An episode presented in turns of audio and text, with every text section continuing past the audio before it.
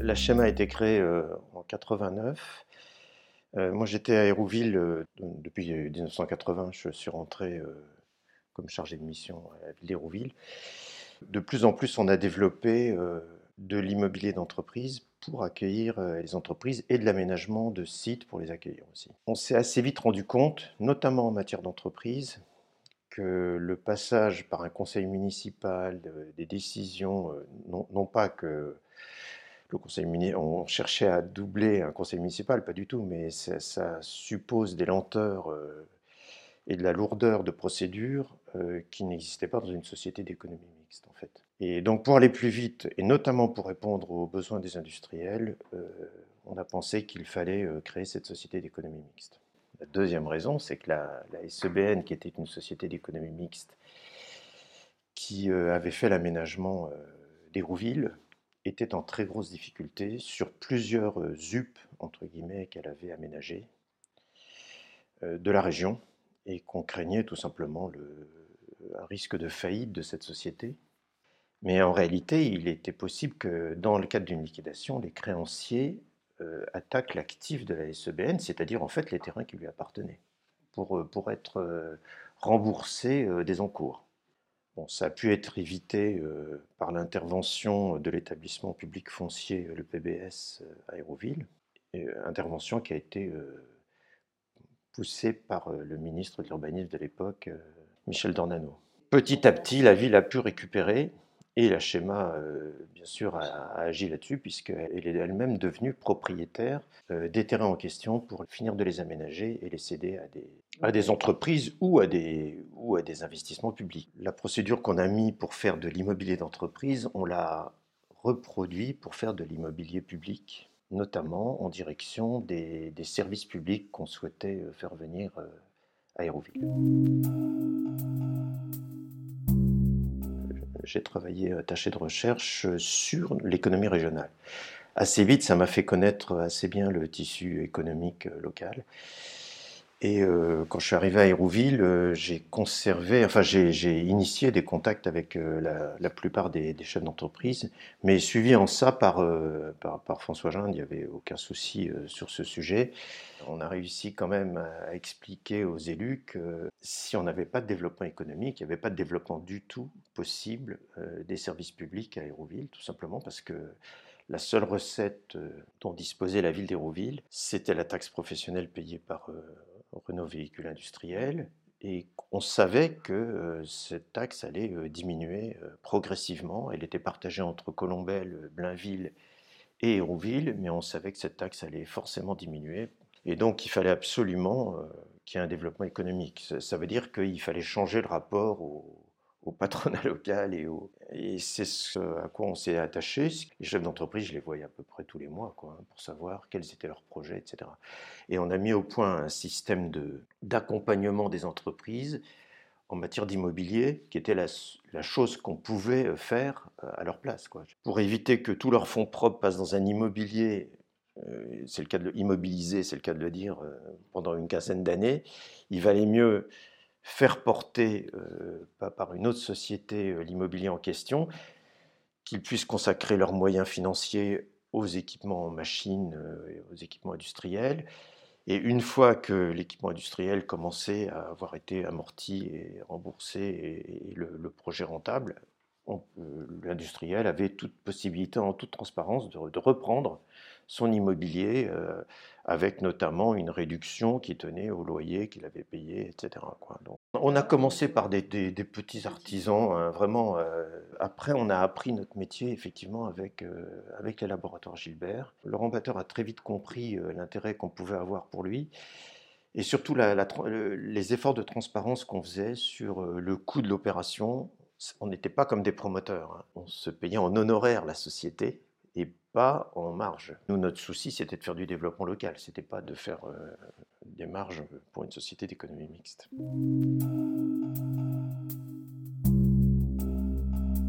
Au, début, c'est comment on fait connaître une zone d'activité qui ne se voit de nulle part. Quoi. À l'époque, il n'y avait aucune route de, grande circulation, ne bord de Citis. Quoi. Il fallait donc que ces qualités intrinsèques arrive à convaincre des industriels et de s'y implanter.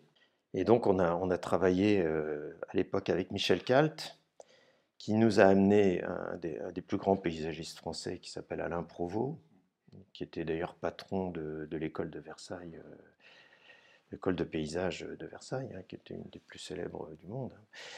Et euh, Alain Provost a fait un, paysage directeur du, projet, avec un système de récupération des eaux pluviales de l'ensemble du site, un système de, traitement de cette eau avant de la renvoyer euh, dans une nappe phréatique qui alimente elle-même la ville d'Hérouville. Ah oui, dans les années 90, c'était vraiment avant-gardiste, oui, c'est clair.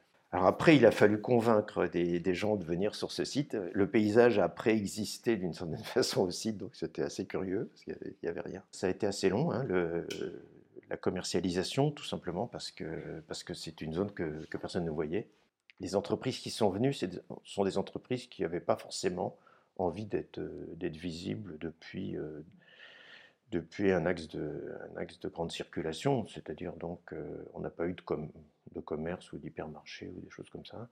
L'entreprise qu'on a complètement amenée sur le site, c'est le Galet, euh, la société Le Galet, qui s'appelait à l'époque Le Galet Bouchard, et qui a construit euh, initialement tout son call center et son siège, puis ensuite un siège séparé et tout le call center, et qui va aujourd'hui accroître encore son siège social sur le site de Citis.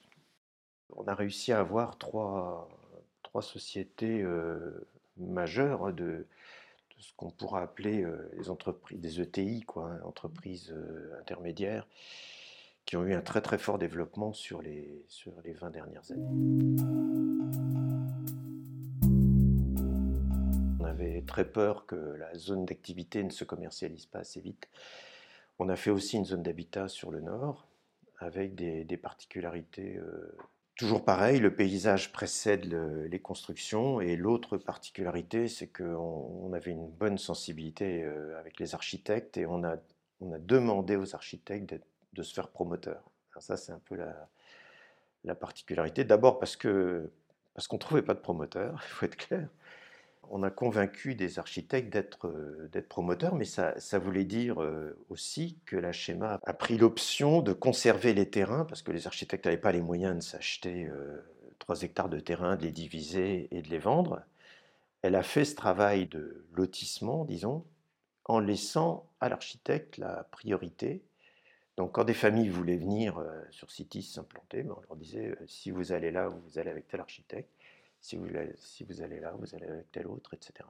Donc Marchand, euh, à l'époque, Dubac, euh, Billard ont été des architectes euh, qui ont travaillé énormément sur l'opération en faisant de la maison telle que le souhaitait la famille. C'est donc l'inverse d'une promotion hein, où, vous, créez le cadre d'habitat puis ensuite vous le vendez, parfois sur plan, mais là réellement chaque, chaque pavillon a été conçu pour les intérêts de la famille qui achetait.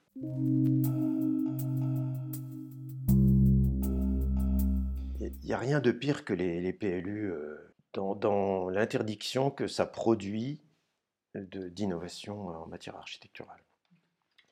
Euh, moi, je, mets au défi euh, quiconque de, faire une architecture dans un PLU imposé. C'est toujours ridicule. On, vous impose sur la hauteur, sur les alignements, sur les couleurs, sur les trucs. Donc ça fait de la tristesse et de la médiocrité un peu partout. Alors qu'en fait, euh, on, a, fait un règlement d'urbanisme où, euh, globalement, on dit que le projet doit être euh, dessiné avec un, architecte conseil et, puis point.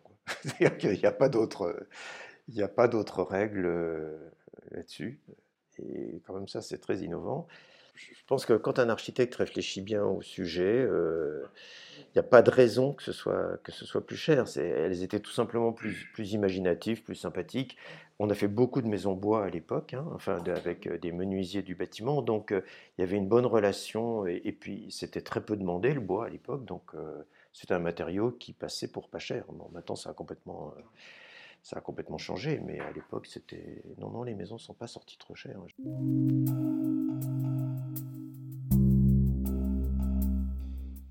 Autre chose, c'est que le système de récupération des eaux sur Citis fait qu'au lieu de faire des tuyaux enterrés pour transporter l'eau pluviale, qui est un véritable massacre pour la nature, parce que quand vous faites des tuyaux pour récupérer l'eau pluviale, quand il y a un orage, ces tuyaux se gonflent d'eau et euh, envoient une eau extrêmement puissante euh, dans, les rivières, hein, tout simplement là, en l'occurrence l'Orne euh, et le canal. Et c'est très destructif en fait, c'est immensément destructif et en plus ça, prive d'eau les endroits d'où a été récupérée l'eau. donc le système de, récupération des eaux se fait par des, des fossés entretenus mais très larges Hein, pas, en creux, mais vraiment, vraiment large, qui fait que toute l'eau se retrouve dans un bassin euh, étanche et euh, qui, gère la filtration et le renvoi euh, à l'espace naturel.